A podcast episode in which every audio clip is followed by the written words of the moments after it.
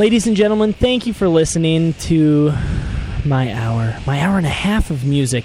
This has been Mr. Jugs' Music Bug. Coming up, Gray Matters.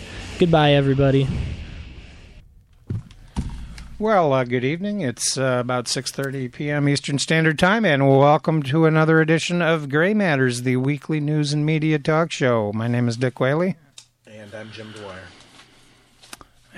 And kind of an interesting week, interesting day. Major killings and woundings going on in Gaza while the United States is sort of celebrating a sort of an Anschluss or something. It's kind of bizarre to see Jared Kushner and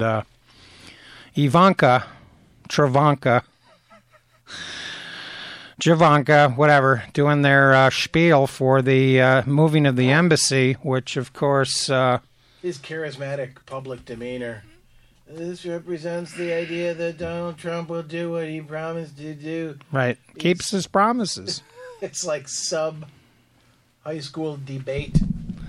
Well, we're doing a mic switcheroo. I think we had a... Try microphone 3 here and see if we... Dud mic. I can see maybe that wire's the problem. But anyway, the announced summit... Are we good here? I don't even understand why they even call it a summit. This is a meeting of the Cult of Personality Disorder movement. We'll get to that eventually, but it's been a total week of mismanagement by Donald Trump in my book. Well, the maneuver of, since we began the program, that may as well just deal with this right up front. The maneuvering of the embassy to Jerusalem is not to anybody's advantage. No. It's certainly not to Israel's advantage. There's going to be new stoking of resentments that can only be best addressed with through peaceful negotiations. And to say that this embassy move throws dirt in the eyes of the peace process, while it might be true figuratively, literally and realistically, there is no peace process. Well, and the thing is, the Knesset has been in Jerusalem, but for Trump to claim that Jerusalem has been the capital of Israel for 3,000 years, I don't know where he's getting that. I guess that's directly from Moses. Well, I mean, it's that sort of hyperbole in your face, disregarding the... By law, technically, Jerusalem is an international city. Yeah. According to international law, United Nations Security Council resolutions, there's a couple of them, specifically designating that it's a cultural treasure city, therefore it can be owned or possessed by no one group. And that was the original creation of Israel by the UN back in 47, 48. That's clear. East Jerusalem obviously used to be ruled by Jordan. So that's part of the problem. And I think that diplomats around the world have recognized this problem inherently and have simply given lip service to the notion that we're going to move the embassy from Tel Aviv to Jerusalem. That's why Tel Aviv is where all the embassies are for most intents and purposes. But it proves yet again, too, that Donald Trump is still campaigning to be president of the United States. This is a campaign issue. Every president has campaigned with the idea that, that might be something that they could possibly try to do. But when you are apprised of the overlapping and very intricate historical complexities regarding the region and what such a maneuver would symbolize or gesticulate, then you realize, that's one we can't do. Right. And then leave it to Trump. And then leave it there. Leave it to Trump, by the way, to have two right-wing Christian evangelical ministers, pastors, whatever you want to call it, in the delegation. One of them apparently famous for uttering anti-Semitic statements. This is an example of how poorly Donald Trump actually manages things. And another great glaring example of Trump's incompetence was just last week, announcing the withdrawal from the Iran nuclear process. Which we can get to in a second. He does this early, about 5 days early, Obviously, he wants to have a special day to fulminate about the worst deal in the history of human civilization, I think he called it. And what did that do? Well, it seems to have had a big influence in the Iraqi prime minister elections, the parliamentary elections. How interesting that Prime Minister Abadi finished third, and the leading party in these elections, they're still counting votes, is linked to Muqtada al-Sadr, the fiery Shiite cleric who created the Shiite uprising during the blunderous occupation of the American military in Iraq. Under George W. So, of course, this is going to complicate the Middle East even further, which is already a complicated place. And for 49, 52 dead today, 1,000 wounded. These are the early reports coming on the heels of 49 dead and 1,000 wounded over the last several weeks related to these protests. Yeah. This is a total disaster for Benjamin Netanyahu. And, of course, he was... But they won Eurovision. That's a glimmering sign. Yeah, he was put out on stage. I thought it was interesting that Mike Trumpeo... Oh, yeah, Pompeo is actually his name. Trumpeo visited Israel, and the very next day, Bibi had his PowerPoint presentation with ancient information. I don't know if it came from the Dead Sea Scrolls, but maybe. It's just about that old. It's quite old. And, of course, the notion that Iran was building a nuclear weapon is distinctly a possibility, but... Well, the most important element of this agreement was that it afforded access by investigators to look at facilities. International Atomic Energy Agency. That access is under jeopardy now. But of course what's interesting is that at the moment Iran is actually attempting to play it cool.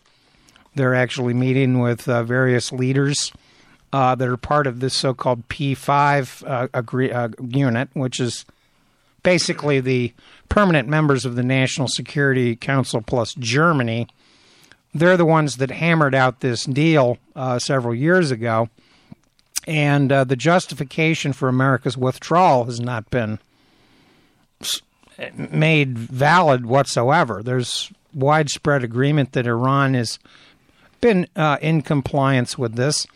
And that these regional issues that Trump is now bringing up, of course, obscure a number of other problems and realities. Israel has a nuclear weapon, for instance. Right. Their program's decades old. Of course, they deny it or they won't confirm it. The old CIA line will neither confirm nor deny.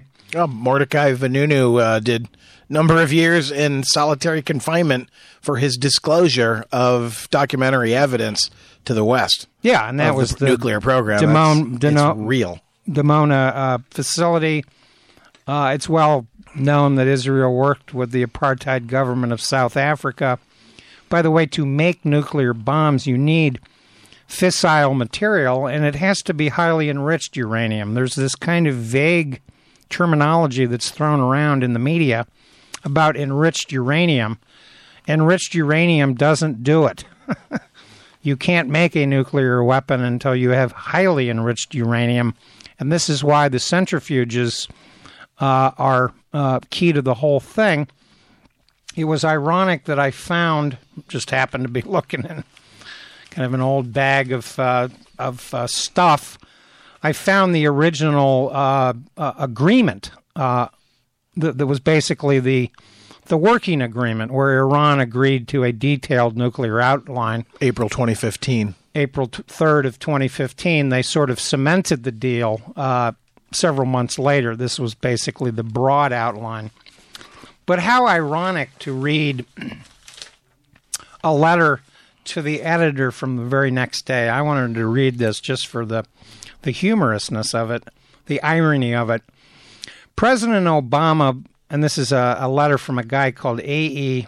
Harrison of Amherst, Massachusetts. President Obama believes that the recently concluded outline with Iran will cement his legacy. He will soon learn that the American public will conclude that he is a bright man who means well but is hopelessly naive. You may be certain that what the Iranians say that they have agreed to in Lausanne, which is where the agreement was made, with regard to intrusive inspections to prevent cheating, future centrifuges, enrichment, and so on, is far different from what the United States says was agreed upon. As usual, the devil is in the ambiguous details to be determined, and there is no way that the Ayatollah and his henchmen are going to advise the Iranian public that they have made substantial and thus, in their eyes, humiliating concessions to the American Satan. I applaud John Kerry, Secretary of State, and his Herculean effort, but we have no more confidence in this, quote, deal, unquote, than we could have had if he had negotiated it with Kim Jong-un. How utterly ironic. So I really appreciated the humor of the letter. The letter writer, of course, makes some interesting points. There's some sort of backhanded praise there. And, of course, the real reason that Trump has withdrawn from the Iranian deal, leaving aside Bibi's spectacular PowerPoint presentation, is that he's just trying to simply find things that Obama did that he can undo. He goes way out of his way to do this. He has no regard of the consequences. No regard, for instance, of the fact that Iraq was having parliamentary elections over the weekend. That might influence voters in Iraq on how they were going to vote in that election, which it certainly did. And thus, while the United States is criticizing Iran for all sorts of mischief in the Middle East, we know that it's not just Iran, that it's Saudi Arabia, that it's the United States, that it's Israel, and that Israel, for instance, has been bombing Lebanon and Syria, in fact, quite a bit over the last several weeks with no repercussions whatsoever. So, I mean, the Middle East and Syria in particular is a completely unstable situation.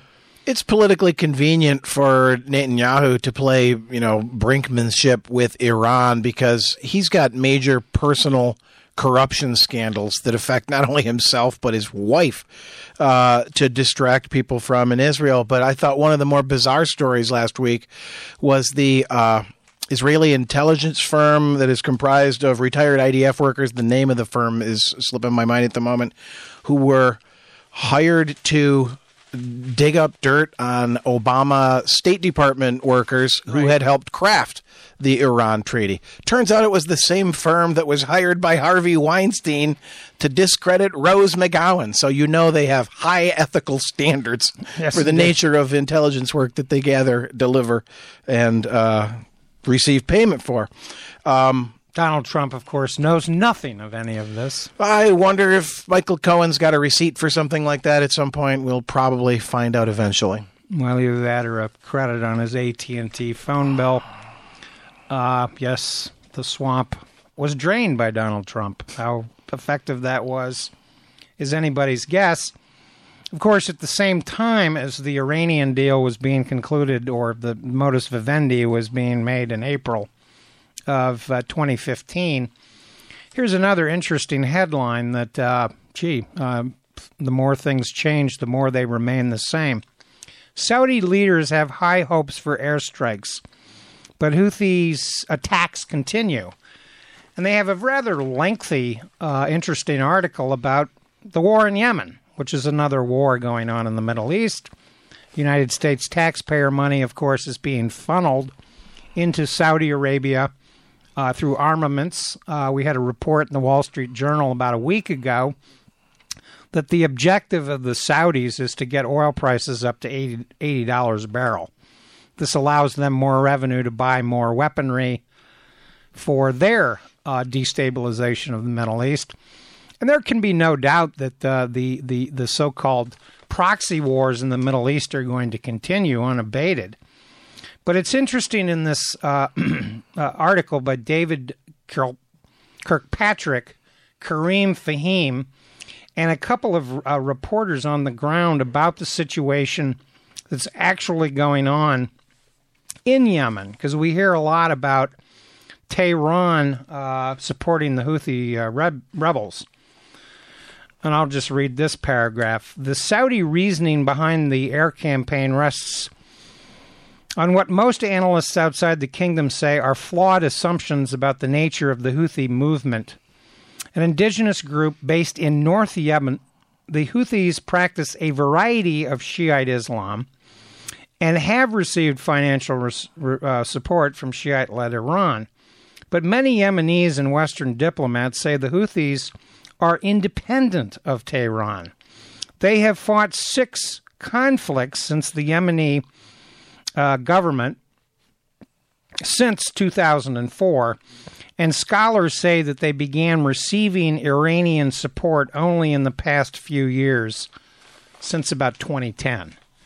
So the Houthis, you know, and I'm not an expert on their, shall we say, tangential form of Shiite Islam, but they're not as connected or directed by Tehran as you would be led to believe if you listen to American State Department people. Are there any people actually working in the State Department? Well, that's the way Pompeo used to talk about Ho Chi Minh as being a tool of the Chinese. Ho Chi Minh was a liberation movement for his own country. Sure. It was United States policies that forced him into the camp of the Chinese. And, of course, the Yemeni civil war is exceedingly complicated, but it suggests once again that this entire region is probably things are going to get worse before they get better, particularly given this recent thumb-in-your-eyeball maneuver by the Trump administration regarding the embassy in Jerusalem. Yeah, aren't there already more guns per capita in Yemen than even Texas? Yes, and of course, Yemen was where Donald Trump attempted his first Marine commando attack. This was about 2 weeks into his presidency back in 2017, and it was not a complete success, to say the least. So the actual ongoing wars in the Middle East are real. On the other hand, we have the Korean situation, which has almost become surreal. Kim Jong-un controls a mighty stretch of territory that is sort of surrounded by South Korea, China, Russia, and Japan. Yet we are told they are a threat and that there's this big state of war.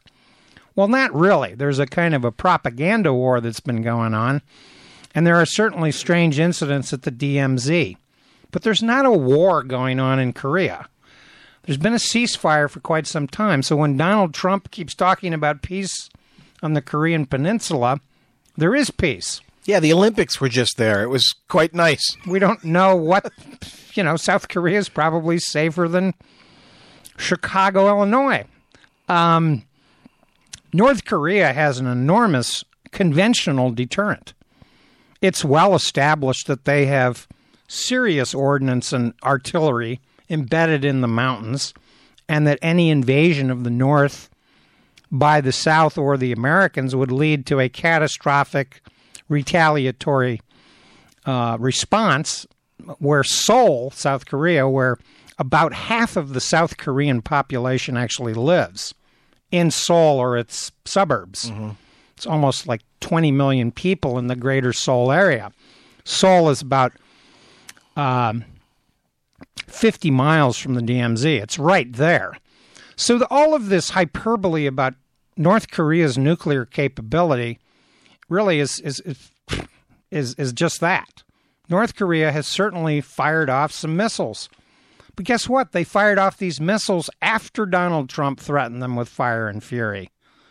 And is Kim Jong-un really Kim Jong-un, or is he like a captured Japanese sumo wrestler who suddenly is appearing as a double for Kim Jong-un. One wonders. Now, I'm all in favor of Kim Jong-un opening up to the West and removing some aspects of the cult of personality that has engendered the North Korean regime for many years.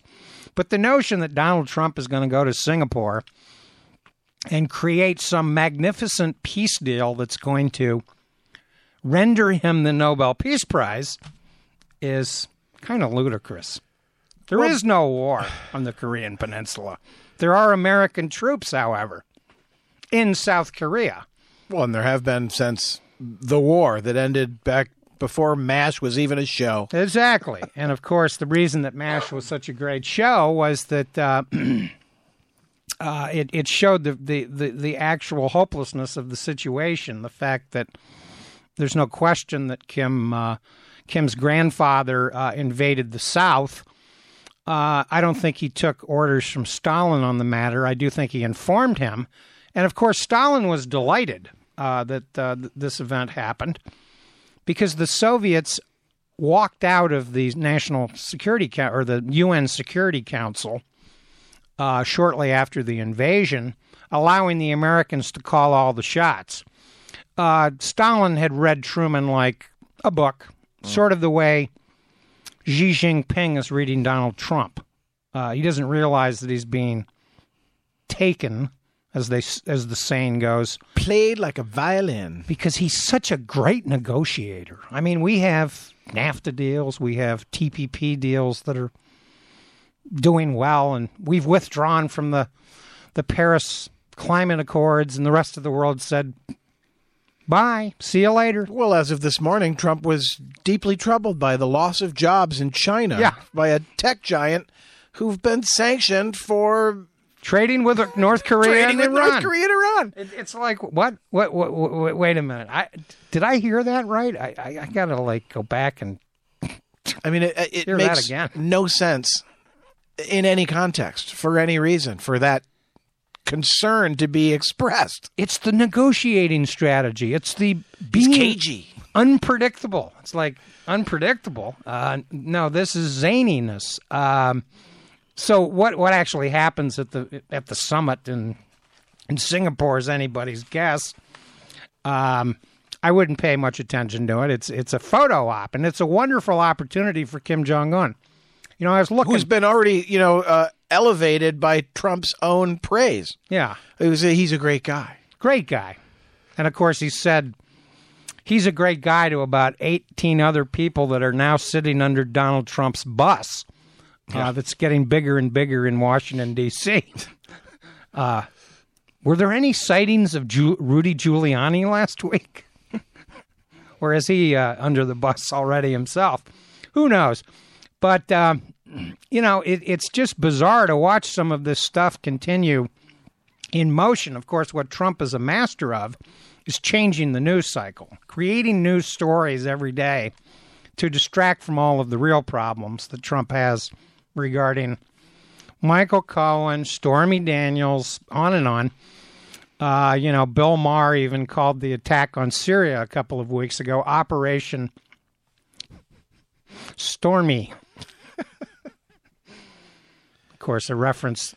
I think he might have called it Operation Desert Stormy, but that's a reference to the infamous invasion of Iraq that was called Operation Desert Storm.